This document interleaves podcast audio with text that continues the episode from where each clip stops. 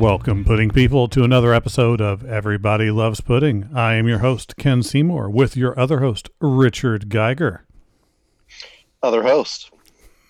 Always welcome. Not just other, but but necessary. Uh, a component like water. I'm I'm the oxygen. You are the hydrogen that does all the production value.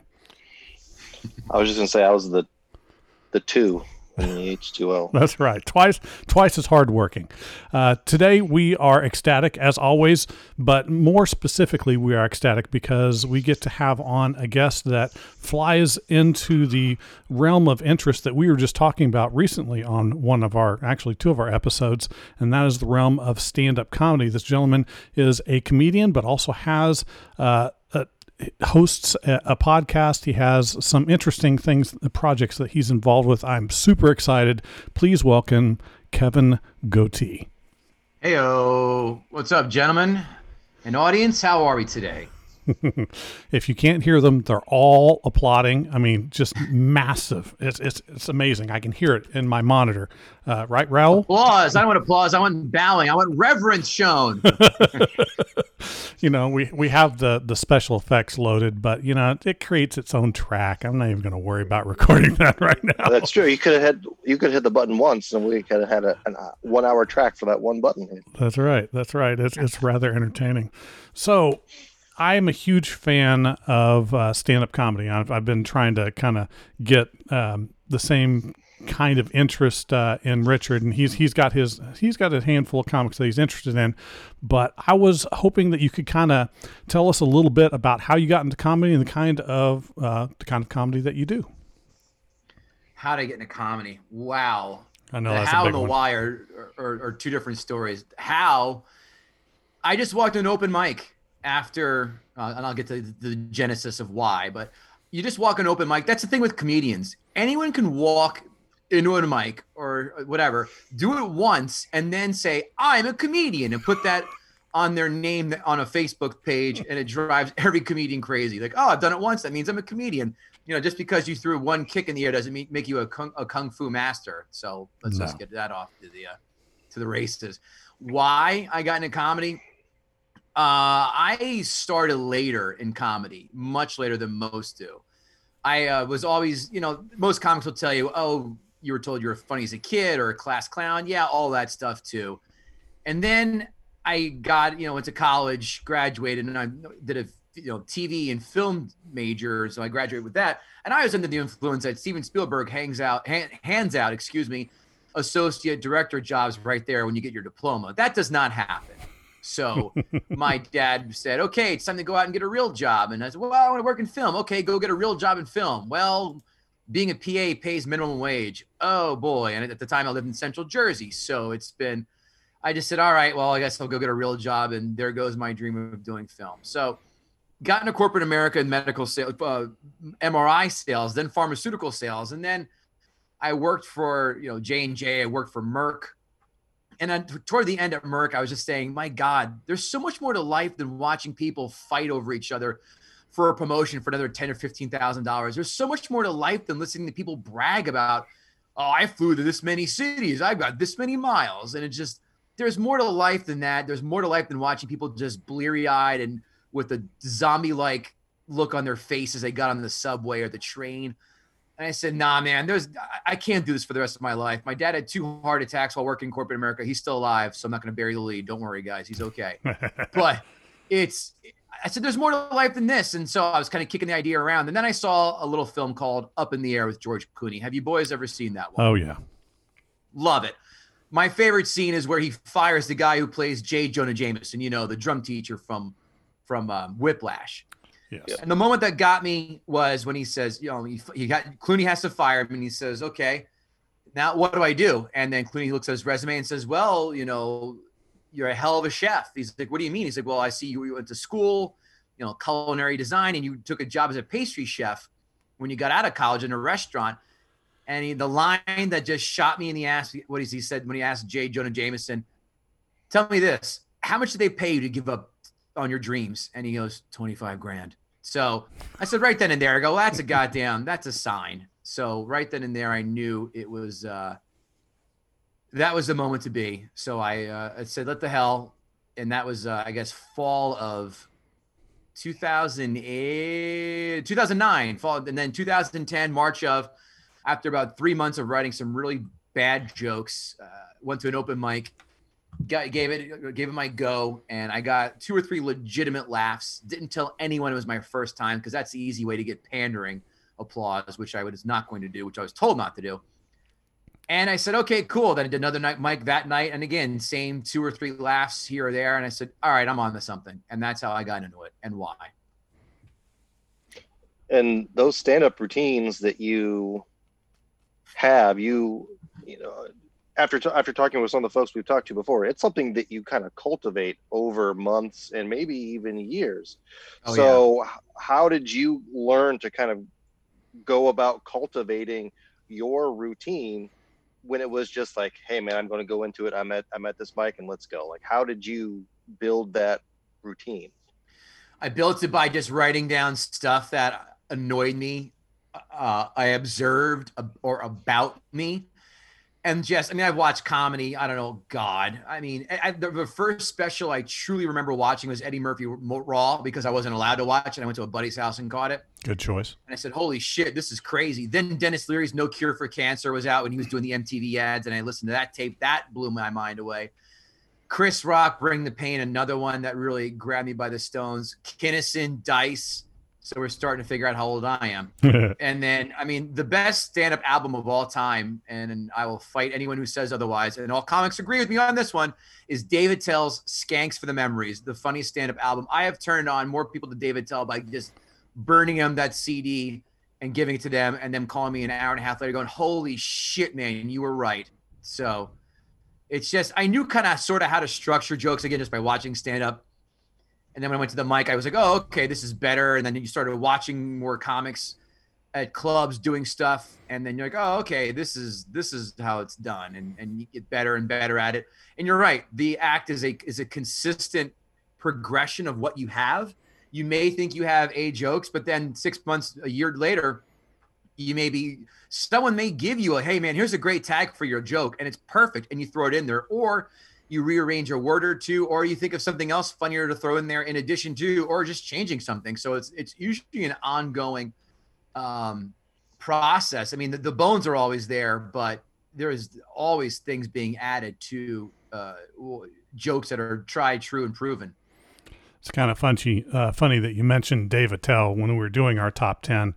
Uh, I was the only one of the three of us that had Dave Attell in my top ten at uh, number five, just because he has a certain amount of skill that I always wished I could emulate to a certain extent. He, I mean, he has his set material, but he has the capability to read a crowd and kind of adjust uh, in in ways that I've I've not seen a lot of other comedians be able to replicate.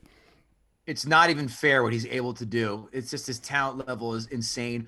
He's one of the few comics that a lot of comics admit, like most comics when they do their stuff, like, all right, I'm out of here, I'm gone after they're set. Nope, people stick around for Dave Attell, or they'll stop talking amongst other comedians you know, when they're in the back just hanging out, and they'll pay attention to Attell. That's how great he is. That's how on the fly he is, and it's just if I could be as ten percent as funny as he is, it's just made. I, I've made it.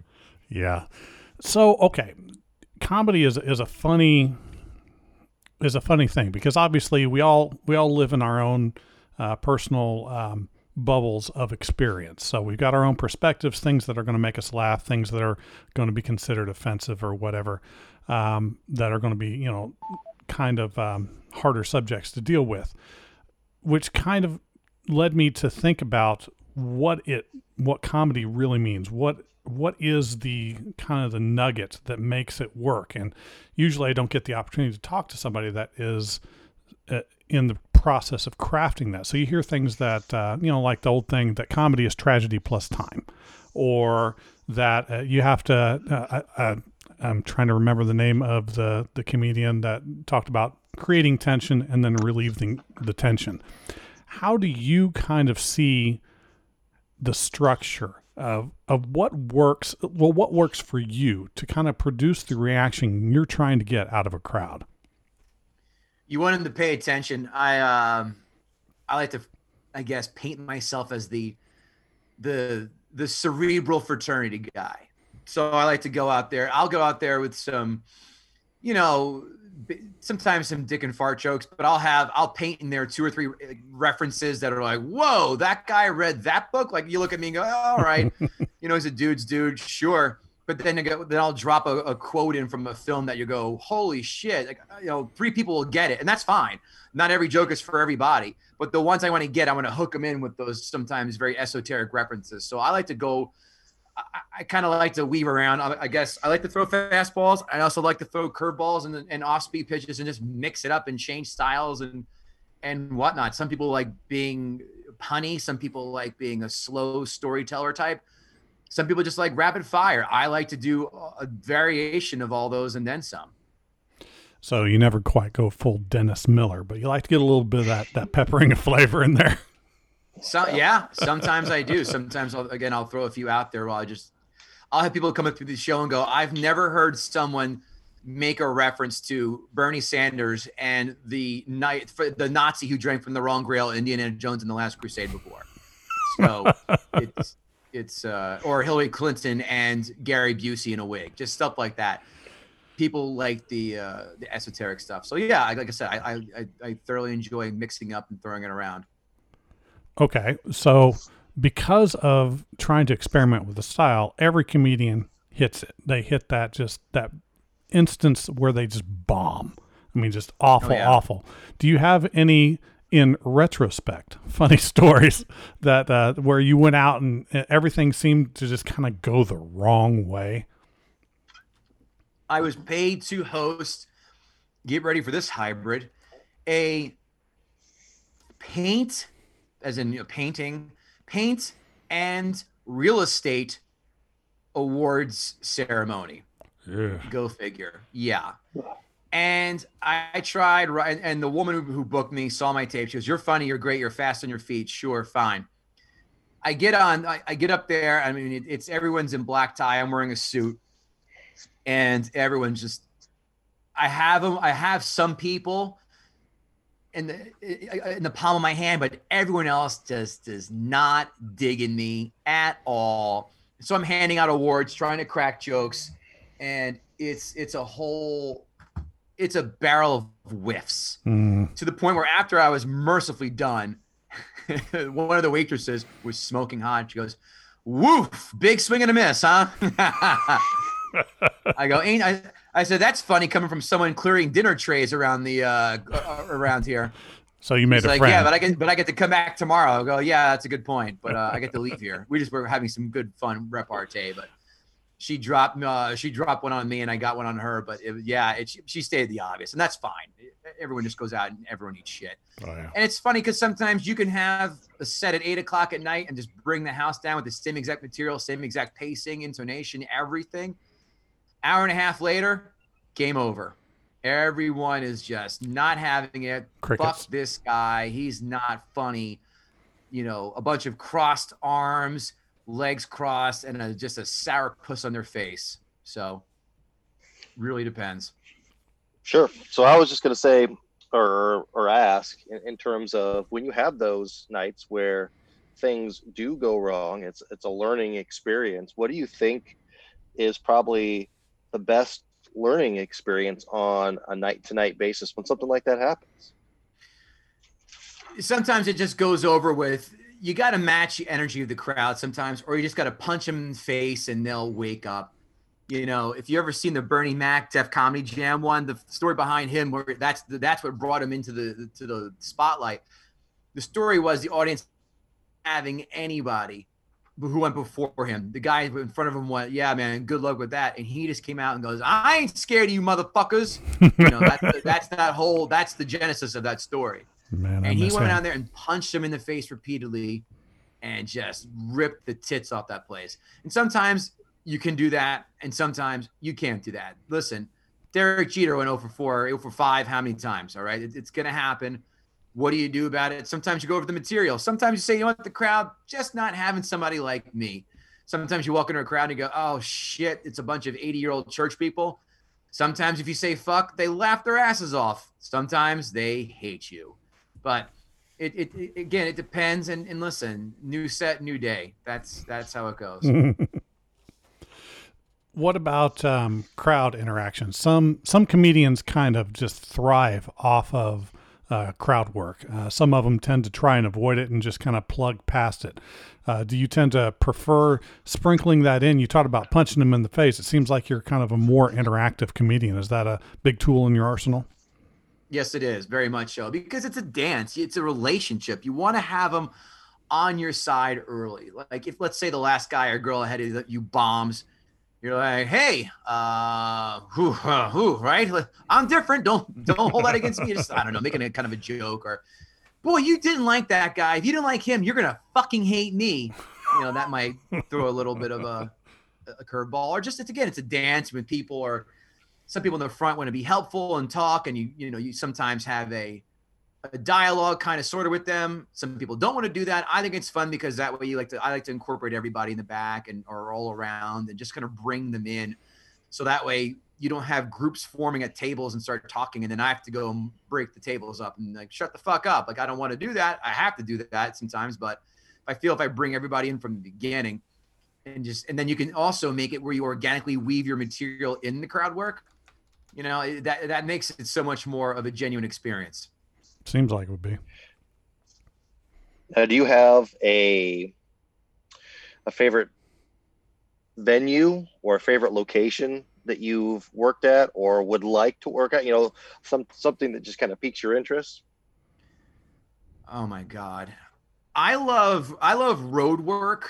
I, mean, I work in the city, New York City, a lot, and the crowds there are a lot more tense in the sense of it's well, not right now. COVID shut everything down, guys. Let's be honest but sometimes the crowds are just they get they want to they want to pretend that they're offended more just so they get more woke points which is funny because you can't you know you can't transfer woke points at a Dave and Buster's and get a spider ring or a cool little pencil or a neon basketball, which is sad and pathetic. But when you're on the road in other places like you know VFW halls, you know stuff like that, or other th- that's where any you can just let her rip and no one's gonna get a hair in their ass and it's and it's great. I probably would say one of the most fun venues I've done. Not a venue, but yeah, it was a VFW, but it was a it was a cop. It was a it was a benefit for cops, and they're all in a motorcycle gang. And I, you can go in there and just say whatever the fuck you want, and they are and just be. You want to go balls to the wall? They love it, love it, and they want to and they want to interact. They're there to have fun and interact and and whatnot. So as long as you're fine with that, you can definitely play around with them. So I, I would say that the, the, the on the road gigs, like stuff like that are, are great. Sometimes at clubs, you get the people with the, like I said, trying to prove that they're a virtual signaler and you're like, ugh, gross.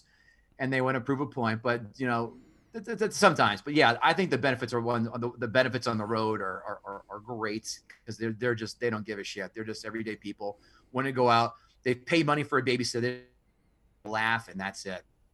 So no no dreams of uh, headlining the Apollo.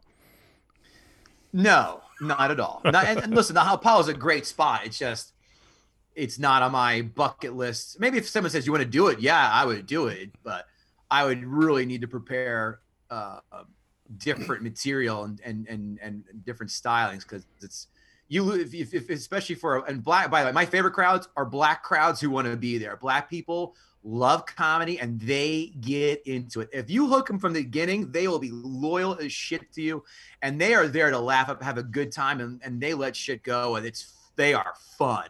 So but again, with, with Apollo, I'd have to really rearrange stuff and figure out and, and really rehearse the shit out of it because that is a different venue. And if you don't, like I said, you don't get them in the beginning, it is game over fast. That seems like a, a lot of performance arts have that particular uh, problem. I, I've been to a number of theatrical performances where if the first act doesn't kind of go well, the rest of the uh, performance is not really going to do well either. Right. Oh yeah. So. Oh yeah.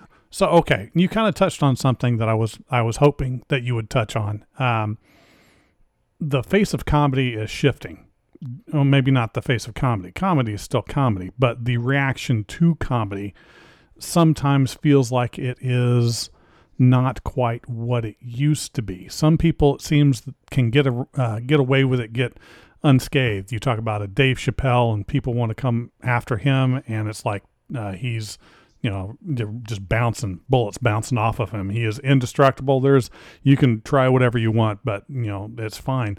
Uh, other comics not so lucky. I know Gilbert got in a, in a in a bunch of heat, and I guess it's longer ago than it feels like, but it feels like it was not that long ago. How does that affect how you approach the craft?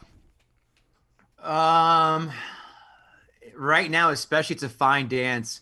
You said Chappelle how he's bulletproof. You're right. First of all, he can't be he can't be taken down because he's so high up in the echelon of comedy. No, no one's gonna be able to take him down. He's just gonna say, "Fuck you." They're jokes, and that's it. If you don't like it, eat my ass and leave if you don't like it. And also, right now, if you're, I think if you're a black comic, you've got a lot more leeway to go and say stuff than you do if you're a white comic, especially right now in this current situation with uh with, with, with what's going on. So, but how does it affect me? It's again, I haven't. I've done a few Zoom shows. I was supposed to have a gig tomorrow night. That got canceled. So yes, I so I haven't done an in-person show since God. Was it late February or early March? Somewhere around there. So I've heard people saying they they have to dance a little bit more and kind of just err on the side of caution. I don't know how it's going to be. I'd have to know the venue, the, the comics who are mm. on there. Usually, when they book comics, they try and have uh, uh, they try and, and vary in, in styles and looks and such. And sometimes, if they don't, if just an easy okay, it's this kind of you know group of comedians, then you know what you can expect. But if it's a mix, you got to go okay. Let me get there. Let me sniff the crowd out it's a dance but there are certain there, there are i don't know several you know, good amount of bits i have where you know it plays no matter where you are so but some things you may be able to play with some things you won't be able to play with. Some things you'll have to tamper down or edit or change something but again i, I haven't done it yet. So it's going to be a little bit of a, a transition for me as uh, some of my friends have actually done other shows where they had to and they told me about it. Hey you know some people are still a little on edge. You got to watch this or that or whatever. So it's going to come down to a case by case basis. So have you have you done a a virtual or a Zoom show yet? Yes. And let tell tell us about that experience because obviously, I mean, everybody knows that's a different ball game. But like, what's what's it like on your end trying to deliver that material? it's hard because there's a delay. You're not always, sometimes they mute the audience because you need to feed off the energy of the audience. The timing is off because of delay. It's very tough. I really don't like doing them unless it's someone that's a friend or if it's paying well. Hell, I'll juggle chainsaws on Zoom for all I give a shit. so it doesn't matter.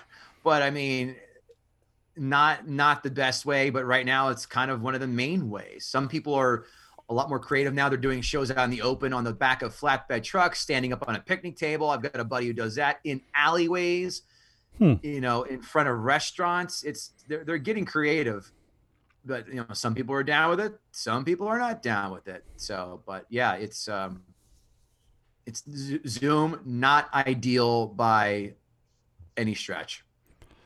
Well, you have some uh, you, you have the the tools, the experience needed to be able to overcome this because you have other projects you uh, you do that are not necessarily requiring of in person uh, crowd reactions. You've got a, a, couple of things that you do. Uh, comedians watching comedians. That uh, actually, it's it's comics watching comics. Comics watching comics, right? That yes. that looked like an interesting uh, an interesting concept. What what is that about? Is it just kind of deconstructing another stand-ups routine and what you liked and what you didn't? What how what are you what do you do with that? Well, I will say that your insight is spot on. It is an interesting concept. The reason how this came around was I intermediate comics. It's so hard, especially in New York, because there's there, there are a lot of places to perform, but when you want to get in the clubs and the in the big time spots, I mean that's where all the big names are. And good luck knocking them off the, mm. the, the shelf but and, and they, they get a lot of the TV spots too.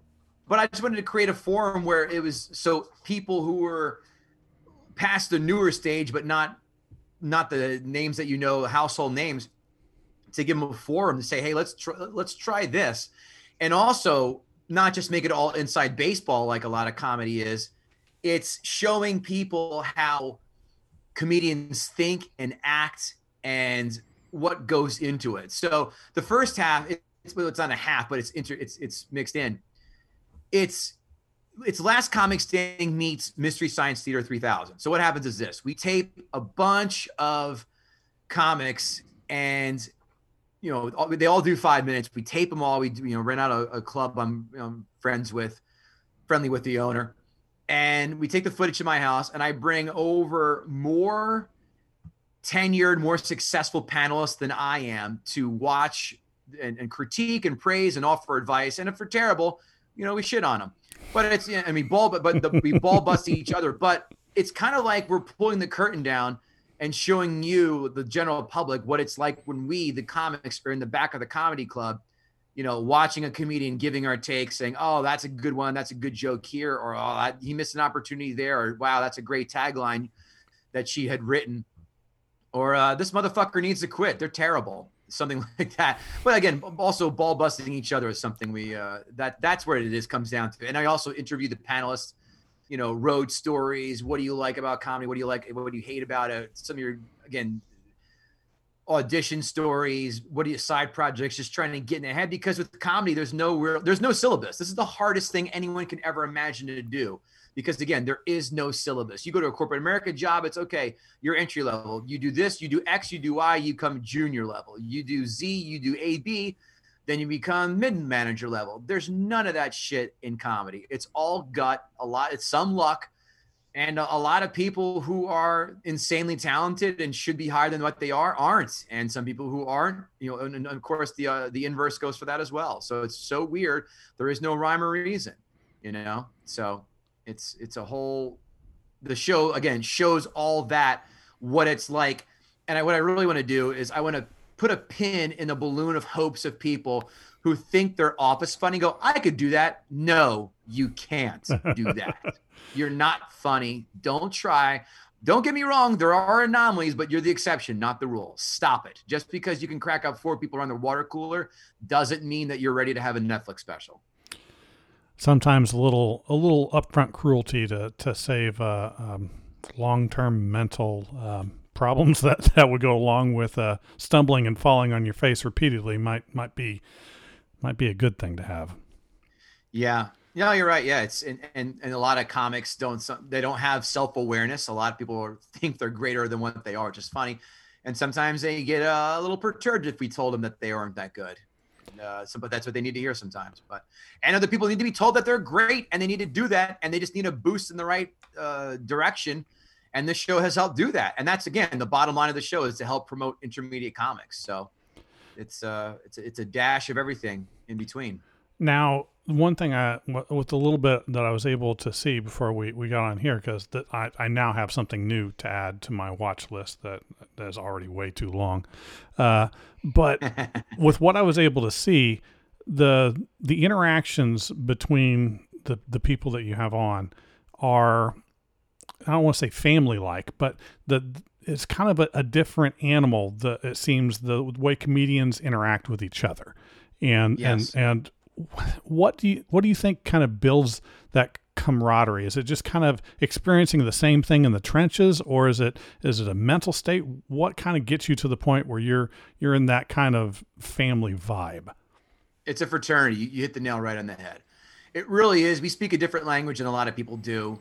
I mean, if you were ever to hang out at a diner at 2 a.m. with comedians after a show, you'd be pissing your pants laughing because everyone, it, it, it's always, always constant competition in the sense of you're not doing your material when you're hanging out, but you are you're trying to be funny, but not shoehorning it down people's throats, you know. But it's it's and you vibe off each other. And, and I have some of my very good friends there. It's just we, we I've built a network of people that I've got their backs and have helped them with a lot of shit. And the same goes the other way. They have had my back. Delvin Cox, perfect example. Another guy who just they want to help you out because you're you're good people and you want to help out and see people that who get off the, who got off their asses and do stuff. You want to see them succeed, and, and, if you can help out, by all means, so do it. And that's that's really what it becomes to. But with uh, some of your circles in, in, in comedy, don't get me wrong, there are plenty of assholes I'd love to see go down in flames and eat shit, and uh, go down on, on a drowning ship while sharks in the water. Don't don't mistake that but there are a lot of people that are, are fantastic and I they're deep, near and dear friends of mine and you know, it's it's it's a, it truly is a fraternity, and uh, it's it's special. Do you find the participation in your show uh, like people are very eager to do it, or are you? Yes. And it, and it you have like a list of people that are are waiting to kind of come onto the show at this point too. Yep. Yes. Yes. And yes. Yes. People are waiting to get on because it, because the reason why is it's got it's it, it's the show. There are a lot. I mean, I'm going to take a stab and say 90 percent of the people who've appeared on the show. This is the biggest credit they have, and that's being on Amazon Prime. You know, they all they now have an IMDb credit. So they know, and it has helped people go. I was on Am- I was on Comics Watcher Comics. I'm on Amazon Prime. If you're hanging out with other comics, that's a pretty damn cool thing to say. Instead of oh, I played this club in New York City. Who gives a shit? Oh, you're on a network. You're on a show. That's badass. You know, what what carries more weight? I played Gotham Comedy Club, or I was on Netflix or Amazon. Yeah, obviously choice number two. So yeah, people want to get on it, and also they want to they want to learn. They want to have the balls uh, from other people to say that joke's great or that joke needs tweaking or that joke sucks because you got a lot of people who will always say, Hey man, you're great no matter what. Either A, they're great friends of yours and they'll just say that because they're friends and they want to hurt your feelings, or B, they want to tell you that they're good, but you suck, but they want to see you continue to suck so they continue to be good. See? So with us, it's it's dead nuts on honesty. Like it or love it. We, we, we come straight, no mincing of the words. I think one of the other things that kind of struck me is a lot of projects that you'll see, people are there, but it feels like sometimes they're going through the motions. Um, right. The people that I saw on your show don't appear that way. They're they seem to be genuinely having fun, and that comes through uh, in the final product. You're saying that the comedians are performing, or the panelists? The panelists. Oh, the yeah, the panelists want to be there. The comedians, if they mail it in, and we can sniff it out. I don't I don't know how many episodes you watch of the show, but we can sniff it out in three seconds if you're mailing it in, and then we come back and we empty our barrels in you and just leave you for dead because you know you have taken an opportunity taken an opportunity away from somebody that wanted to be there, but you're just going to mail it in and half-ass it, and then and then we tear them a new asshole. But you're right. The panelists want to be there. It's fun. They get to hang out at my house all day and get all boozed up and talk shit and, and again, bust each other's balls. Yeah, it, it is a fun taping. I, again, I pick people that I know who, who've kicked ass in this business and respect and all that shit. So it's, it's a, it's, it's a fun day for sure. And, uh, you know, they're, they've done me favors by coming on this show and, uh, and doing it. So it's, it's great. With everything that's going on, um, making kind of in person recording a little more difficult. When is the next um, the next grouping, the next installment going to come out? When a network pays for this shit for me and gives me a budget because I finance everything out of my own pocket. so I get paid by Amazon for reviews, but I'm just tired of forking out money to lay out for the budget and just doing. I and I do damn near everything. I have an I watch it and I clock the edits. I have an editor who makes it look all nice and have an audio mixer, but it's just and especially right now that I can't do the show now with with with coronavirus. So it's not right. even an issue. But the goal is is trying and we're, we are in talks and trying to get meetings and such and with with, with people who do want to you know put the show on a channel or a network or wherever. And you know we're uh, we're working on that. Yeah, that uh, that seems like it's a, a, a never ending battle. It is. It is and let's say if it doesn't happen, well, guess what? I have eight seasons of a show, which that show, hey, Kevin Goatee came up with a great concept and he hosted it and he did the whole thing from soup to nuts. So he's a guy that we can bet on for another kind of show that he has created, or maybe something else that we have that we think he could host for. So it's a it's a hell of a, a credit on my resume, that's for sure. Yeah, it seems like it. Now I, have been kind of putting the, this this last kind of um, subject off to the to the to the end of this for for a couple reasons. One, because I think it's going to be the the most fun out of all this, and it has to do with your other project that that you work on uh, in podcasting. But also, uh, um, I think I could talk for hours uh, about movies, but the way that uh, you approach it is is a little bit different. Um, so, gutting the sacred cow. Uh, tell us yes, j- just a little bit about that. this is probably I'm I'm insanely proud of this one because fantasy football jibber jabber is a combination of, and I, here's you're going to see a theme real fast. I like taking things that are established, but putting one hell of a unique twist on it. So it's I'm not asking you to invest your time in something completely unheard of and have to build up your trust and uh, while watching it through whatever. This is all these things I've created are things that are established and people already love, but again, insanely unique. Gutting the Sacred Cow. I'm a movie snob, big time and I have very, I am very opinionated on films.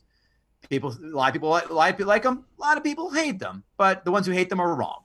but, so, but here's the thing: every jerk off doing a film podcast, it's the same thing. It's we're going to talk about you know podcasts from the 80s or sorry films from the 80s or the 90s or we're going to talk about one famous actors we're going to do all their favorite all the films but every one of those uh, podcast I just described has 50 knockoffs of it. Hmm. And you know, and I and I've done some of them and they're just there's no flavor, there's no pow. I mean, they're not comics, so okay, I, I, I'm not gonna beat them up for that. But at least, but but at least with with our with our show, it's different. Here's why: gutting the sacred cow. The title alone kind of maybe clues you in. We ask our guests to pick a film that they hate or they find insanely overrated. But here's the twist: you got to pick a film that meets one of these criteria. One, a uh, widely beloved film. Two, critically acclaimed. Or three, financially successful. Because anyone can go out and shit on Friday the 13th, Part Seven. That's like dunking on Muggsy Bogues. Anybody can do it. Anyone can do it. But it's going to take skill for you to come up and try and shit on Pulp Fiction or Star Wars or The Matrix or Fight Club or Batman Begins or Batman Returns or whatever. Now, do we agree with the with the with the with the guest? Absolutely. Some of those films they picked are dog shit. Some of them are not, and we just you know we'll, we'll go to war on it. We'll go to we'll die on that hill if we need to. But the point is, we're, we're talking about films that the, the goal is, and we've gotten it happen more than I, as much as I want to, and I hope more, I love when people look at a, our podcast and they look at the new episode that just got uploaded or down uploaded, right? And they go, "What the fuck? Who can take on the Goonies? Who's got the balls of shit on the Goonies? I love the Goonies. It's one of my favorite films." And we do. Like we want people getting angry that someone has the audacity to go and try and shit on one of their favorite films from as a kid or as an adult or that's in my top 5. Fuck these guys, you know? that's our goal and that's what we do is to get that debate going on and if you and there's no better compliment our last two itunes reviews today came in and was the guy was like even if you so disagree with their viewpoints they are funny and that's because we're two comedians it's myself and my co-host kevin israel another stand-up comic who's also a movie snob and it's it's we get into it and we, we write jokes we make it funny again we're not four dudes sitting around a table knocking back beers and they're like, yeah, man, I like Jedi better. Oh, yeah, I like Empire better. Oh, fuck you both. I like Star Wars better. Blah, blah, blah, blah. That's done. That's boring. We want to get you more. We want to do 201 stuff, not 101 stuff. With this, this is more 201, a lot more in depth and, and, and ball busting with the debates. We have segments on there.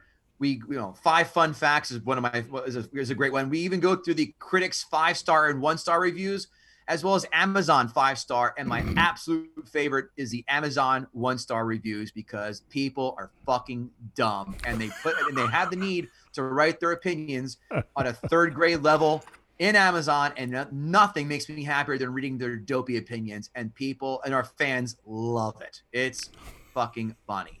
and then we also go over to see, hey, did this person gut the sacred cow? Yes or no? Right now, I think I think uh, the guests in the show are, are at a 35, 40-ish percent success rate. So it's a uh, that's solid. It's, it's, yeah, listen, you better be good. In fact, another the guys who did the Top Gun episode, they said on our podcast, the, the one guy I was I, I was talking through on Twitter to do the show.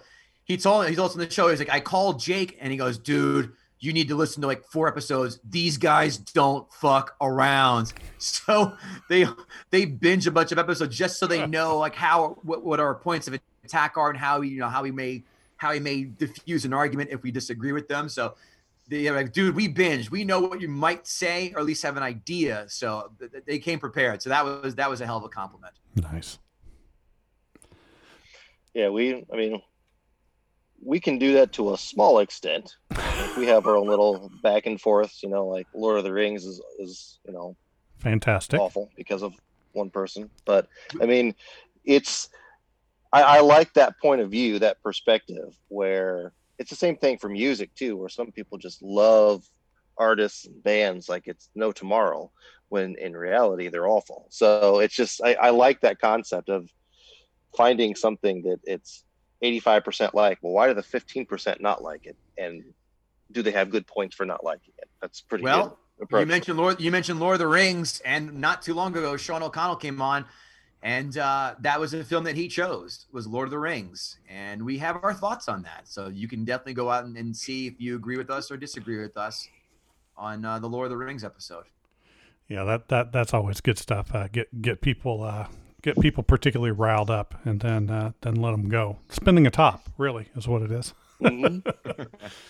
So, in doing this, is there a film that you particularly had in your memory as being fantastic, and somebody came Yeah. on the show and they changed your mind? Did someone come on and change my mind? No. I will say this. They have they gave us the, the if it's a film I all right, I'll give one one uh, away. Episode 3 was Indiana Jones and the Last Crusade. I fucking love that film. And the guy who does that, who did it, who's actually our only repeat guest, and ironically, I'll be on their show tomorrow, and I'll shout out Bill Schulz on the Compound Media Network, Bill and Joanne Morning Show. I love those two. Bill did Indiana Jones and the Last Crusade. He also did recently Independence Day. I love I love Indiana Jones as I last said. The third one is my personal favorite. I'm not going to shit on you if you put Raiders first, but I get it. So he came on. He didn't change our minds. We still love it, but he definitely poked some good holes in there. Uh, and then look at my list right now. Did anyone else? So Peter Garacci did Godfather Part Two Ooh. didn't sway us, but made some amazing points in there about Godfather 2 being overrated. Not sucking, but overrated. Yeah. Uh, Jim, and yeah, Jim Andrinos, when we rewatched Inception, boy, oh boy, that's a different one. And uh, I always say the Goonies episode that I just referenced that before. Yeah, that's one that you watch and go, huh, hmm. So without teasing that, you'll uh, take a listen for yourselves. But no one has been able to fully go, you know what? I've convinced you. You've convinced me, man. Congratulations. It's uh, you the, the most someone like I said has, has gotten a few people have gotten us to acquiesce on a few of their points, but that's it. But not complete sway. Hey, that's that's a, a step in the right direction. Sometimes you just have to get get the right person that uh, is either going to have the the points that are, are going to appeal to your personality, or that you are so scared of that you're too afraid to, to disagree with them in person. Yeah, I, I think there are a few films that are completely bulletproof, and I, I got to say, without without thinking, Goodfellas has to be on that list of completely bulletproof films. It's a pretty solid film. God, Godfather One also bulletproof. Um, th- those are the two we, we talked about on our podcast too, and I'm blanking on, the, on other ones, but those are two right off the bat that I think there's no one who's going to have the balls to try and shoot those down. There's they're perfect films. They are literally perfect. Yeah, I, I've got. I know. I know. Both Richard and I have a handful of films that people just absolutely love that just rub us the wrong way every time. I know for me, like Titanic, I hated that movie. That Yeah. was on our podcast. Yeah, that that uh, that was uh, many hours of my life that I'll never get back, and I, I still have nightmares. But I say would- to oh, this I- day, I- I, have I'll, I'll give Never you seen one it. another one that, that's that's unassailable. Toy Story. Good luck, asshole, Oh, to try and shit on. Toy Story. I don't I don't have anything good about that one. That that's that's uh, near and dear to my heart on on that. It's excellent. It's it, it's one of the few films of Rotten Tomatoes that has a 100 percent perfect score.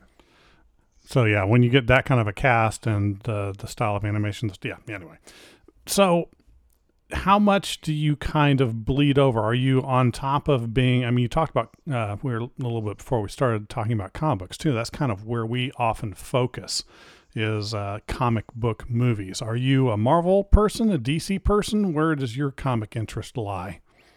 So my co-host is a comic book guy. He's Marvel through and through. I've never read a comic book. I bought the one where Superman got killed because I thought it'd be worth a lot of money. It's not.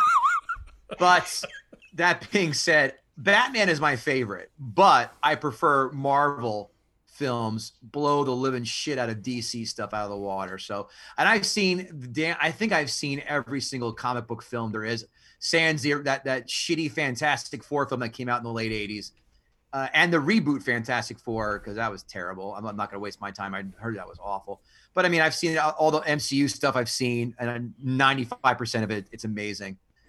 But yeah, I, have seen all of them, and, and, and I do appreciate damn near all of them. Love damn near all of them, to be honest. Well, I'll tell you what, if you want to be sure that you have seen every movie based on a comic book, you need to stop by our website. We have the ultimate comic movie database. Every film ever based on a comic strip or comic book whether it is uh, current day or stretching all the way back, maybe a little further than you might expect. Uh, the first uh, one that we have uncovered so far was in 1898. So wow, they've been they've been making them for a lot longer than most people realize. but uh, yeah, some good stuff. And then you can always uh, annoy people with useless facts off of the list. I can only imagine. Yeah, yeah, yeah. So okay, keeping on the comic book vein, are you? I'm sure you've probably already seen the Justice League movie, right? Yes, and we actually recently did Batman versus Superman, and I all and I at first told the guests no because no one likes Batman Superman, and she uh, oh. uh, and I'll shout her out because she's a great gal. Tia Fabi from GeekVibesNation.com wanted to do that because uh, Geek Vibes Nation, I'm sure you can imagine by the name of the website, a lot of you know quote unquote nerds on that one. And she said on her website that a lot of people in the on the chat and all that good stuff or whatever, single uh sorry, social media, is that they loved loved Batman and Superman. And she wanted to take it down just to prove to them that you guys are wrong. You guys are just DC fanboys who just try and defend that Zack Snyder piece of shit. And uh, spoiler alert, I made no bones about that. I always like to bury the lead, which way I lean. Uh, we were very upfront and honest in saying that film blows, and that Snyder cut idea we're gonna recycle that film three and a half hours more of you know, pureed dog shit. No, thank you. But Kevin, so. it wasn't Snyder's fault. It was it was all that awful Joss Whedon. He came in and ruined everything. It was it. Uh, how about the script itself? Maybe that was it, and maybe it was just a boring. No, oh yeah, but yeah. So just, yeah, we, we we tackled a lot, you know, comic book films too. How many we've done? Batman Begins, Batman Returns, Batman Superman. I think that's the three comic book ones we've done. So yeah, yeah, there's just so much animated DC stuff that's so much better that yeah, the whole Zack Snyder world is just unfortunately pretty weak and not well focused. So no, as are most of his films. So nah, he's he's on brand with that in my book. True. Yeah. Um, are you are you still planning this season to do an, uh, another fantasy football jibber jabber. Yeah, we are. We're in fact I had a conversation today with a very well known casino chain about they do a uh they do a, a betting website. So we're, we're looking to see if we can get them to finance that. So we'd love to do that. We'd love to have jibber jabber out there because we've uh, you know we worked our asses off on that. We've uh, it's it's a different for that for those who don't know. I'm talking about fantasy football jibber jabber. Nick's fantasy football advice and NFL handicapping. My buddy Gerard Heron and I do a monster job of giving you the top fantasy plays and sits of the week. But more importantly, I think making free money. Last year, I was 62%. Year before that was I think 61% or right around there again. And I just uh, had a, an amazing um, last two years betting. And, and it's uh, people love that. It's like, hey, we can make people money and have fun. And that's the difference between us and every other show on ESPN. You got the guys, you know, you the Chris Bermans of the world, and three other guys yucking it up over quote unquote jokes that they're telling that aren't funny. But no one else combines fantasy football with gambling, and vice versa. The gambling, you know, shows aren't funny. It's just we write jokes. We are funny. That's the bottom line. So that's how we mix two things that are proven and doing it in a different way that's completely different and you know entertaining to watch.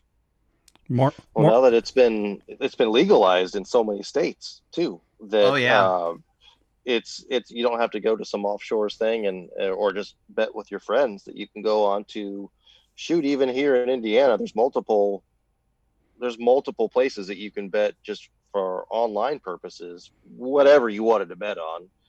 And it's weird that Indiana actually is legal and a lot of other states aren't. It's, yeah, it's odd. I mean, that, Vegas obviously first, and Jersey, you know, was the first, you know, the fastest one I think to get sports betting out there. I live ten yep. minutes from Giant Stadium, and the DraftKings complex. I went there once. I still bet through a bookie because it's too much. It's easier that way. That's why. but yeah, it's. Um, I, I was actually talking with one of the ladies today, and it's not legal. It's legal in a lot of spots that you think it w- wouldn't be legal, and and illegal in places that you think it would be legal. So it's just odd that that that's the case for for them specifically there's just too much money to be made for governments and states to have it still be illegal. It just kind of blows my mind at this point.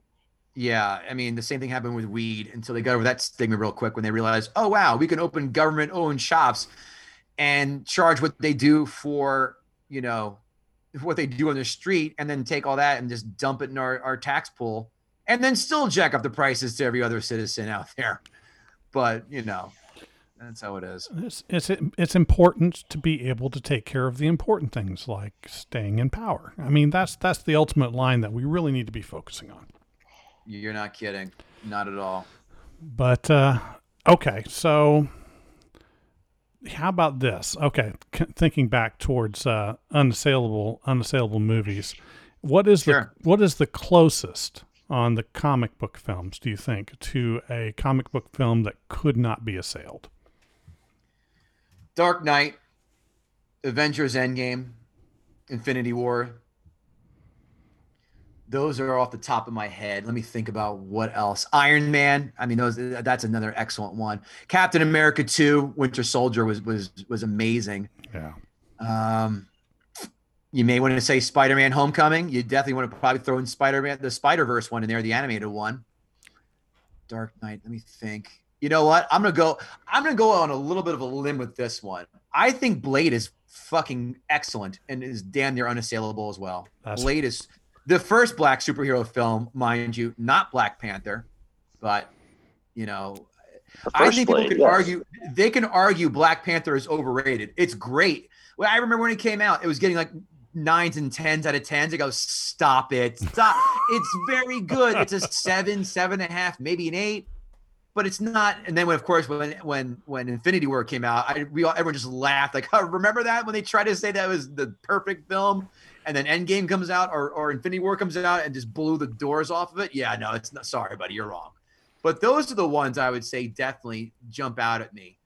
Would be like I said, Dark Knight, the, both the last two Avengers, Iron Man, Blade. I think is so great, and and pretty pretty seamless in with the with the with the storyline. And damn, it was the other one I said.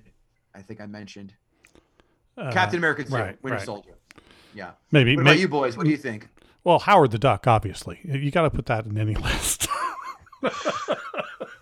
oh, now you're telling jokes. I got well, it. Yeah, yeah. Uh, hey, if I can get a giggle out of a comedian, I feel like uh, I'm doing my job. Victory. Yeah, but uh, uh for me, there there are a handful um, that uh, that I like more than others. The Spider Verse film is is deceptively good. I mean, I, I, I think that yeah. I think that's going to. A lot of films are good at first, but don't always stand the test of time once you start really looking into it. Kind of a la The Goonies, you know. I loved that uh, movie as a, a kid, but when you watch it again later, it just doesn't. Does it, you, there's some problems, but I, I don't think that's going to happen with something like uh, Spider Verse. It, it, avoids a lot of the trappings that can make a film age poorly, and all the voice acting is excellent. And it's just kind of fun. Um, right. Maybe I'm fond of Conan the Barbarian, the the original Schwarzenegger. I mean that that always holds sure. a, a, fond place in my heart. But uh, um, when you mentioned the uh, second Captain America, just in terms of a the first comic recognizably comic book movie um, that doesn't necessarily feel like a comic book movie. That that to me was kind of oh they finally they figured it out. This is what you need to do to keep this viable going forward, and then they Right. kind of replicated it. But uh, Road to Perdition, I mean that's that's a great example. That's the one I was gonna say was Road to Perdition. Earlier. I had no idea that was a comic book. Yeah, there's a lot of really surprising ones in there. Um, yeah, my co-host loves Constantine, but thought the film missed the mark. Thought it was good, but not good enough. yeah, it was good. It just wasn't Constantine. Right. That's that. That was his point. So, but I, I haven't seen Constantine yet, nor did I read it. And uh, well, maybe I will one of these. If you, I'll, I'll, see it one of these days. Read it? No, not happening. Yeah, I was going to say if, if you're going to do both of them, watch it before you read it, and then you'll have a better experience. But uh, it's uh, it's it's a little different. What? Go ahead, Richard. the animated ones, the like Justice League Dark and uh, Justice League Apokolips War, I think get you a pretty good representation on the Constantine character. Hmm. But those are animated movies.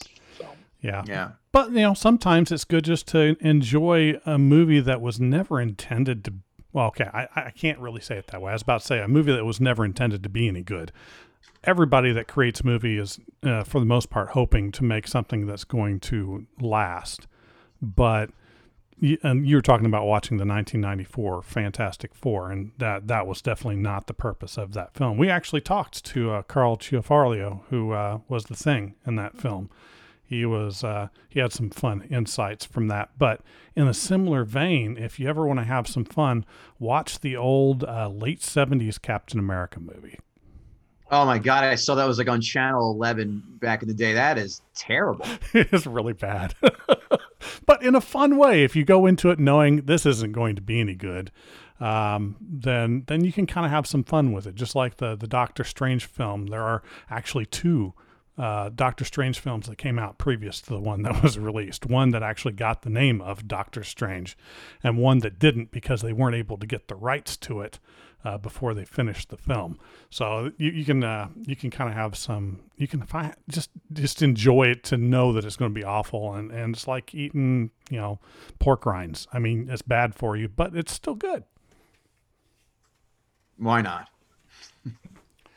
So all right, before we wind down here, um, I know you. Uh, I know you mentioned you had something you were going to be doing tomorrow, but I always want to make sure there's a chance. What really cool things are coming up that we need to talk about uh, for you? Uh, is there a, a specific uh, show that you're going to be doing that's going to be awesome? This is going to be uh, coming out in about three weeks.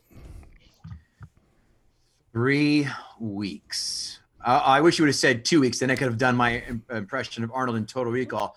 Two weeks. Yeah. Excellent. That's it. Spot Okay, so episode wise, I'll tell you what we've got going on. And every week we let the fans vote because we always have a bunch of eps in the bank. Right now, and go on our Twitter page. That, this is a perfect segue for a There you social go. media shout out. GTSC Podcast, Gutting the Sacred Cow Podcast. We are airing right now this week. Mike Price, who is a writer for The Simpsons and F is for Family, he chose Batman Returns. Next week, the fans have already spoken. Bill McCuddy from PBS, a film critic, has chosen to do Fast Times at Ridgemont High. Now, the other films we have in the queue are Fight Club, Parasite, Ace Ventura, and did I say Fight Club? Yes, you did. And Mighty Ducks. So there's those are the ones we have coming out soon, and we got a few guys from Barstool Network coming on as well in the next couple weeks. Mike Lombardi from the NFL podcast also used to be the player uh, uh, director of player personnel for the Patriots under Belichick. He's going to come on the podcast in a few weeks, but I'm telling you, if if you're a film fan, if you love film debate, you can start at the beginning. It takes us a little bit to get our, our legs under us, and that's episode one with Batman Begins. But I'll tell you right now, I, I think one of our everyone loves the Anthony Cumia from Opie and Anthony uh, fam. Anthony Cumia episode where he does Face Off is great. Mhm. Dave Landau doing Philadelphia, yeah, that Philadelphia is fucking hysterical. All all I did was make him laugh, and all he did was make me laugh. And Kevin was just awkward in the middle. The other Kevin was all just sitting in there awkwardly in the middle. That's a great episode. and uh, Joanne Nosuchinsky doing Grease is great. If you're a fan of film debate, if you just want to hear people try and take down some of our greatest films, this is the podcast for you. And boy, I don't know what else to say about that, but guttingthesacredcow.com. Go there. Oh, that's what I'm going to say. Go there every day. Why? Every Monday through Friday, we have a new piece of a new blog out. Every Monday, we do our hashtag list of 10. So, yesterday, we did a hashtag list of 10, 10 best trailers, in my opinion, and 10 best from Kevin. Kevin's opinion, favorite trailers. Doesn't mean the movies were good. It means we thought the trailers were kick ass. Today was quotes uh, Tuesday's quotes, Wednesday, movies that we've recently seen, Thursday, movie news, Friday, movie sequels that we want to see or never asked for. So, guttingthesacredcow.com for that, as well as our merch store. Do us a favor, pretty please. Go buy a hat, t shirt, bag, whatever for a vacation that you're not going to go on because of coronavirus. Ugh. Right. But uh, yeah, guttingthesacredcow.com has everything. We're a podcast. You can also watch our episodes on YouTube. So if you're a visual person, you want to see me, you want to see Kevin's uh, beard in different stages. That's pretty cool. But give that a, a looky loo. So guttingthesacredcow.com. We're on all social medias, all podcast platforms, Spotify, iHeartRadio, iTunes, Google, Spreaker, Stitcher, you name it, we're there. But gutting the sacred cow is, is where everything is. And we'd love be more than happy love to come to your town as soon as this coronavirus shit clears up so we can do we, we're going to do live shows. We've got a bunch of stuff in mind and just waiting for that to to clear so we can have people in public again. That's that's excellent. Now, for those of our listeners that do not appreciate shameless plugs or social media, I would like for you to reach out to us at Real Pudding Guys on Twitter, at Putting Guys on Facebook and Instagram, and of course at Patreon, where you can support us while we bring fantastic people like Kevin Goatee onto our show for the low, low price of only $1 a month. We can buy better equipment. We'll sound better. Don't you want us to sound better? I know we do. Yes. But until next time, keep watching movies. Don't hold your opinions back, and definitely check this guy out. He is hilarious, and we really appreciate you coming on to our show, sir. Thanks guys for having me. This was fun. This is this hour went by fast. Holy crap. Yeah, did, didn't it?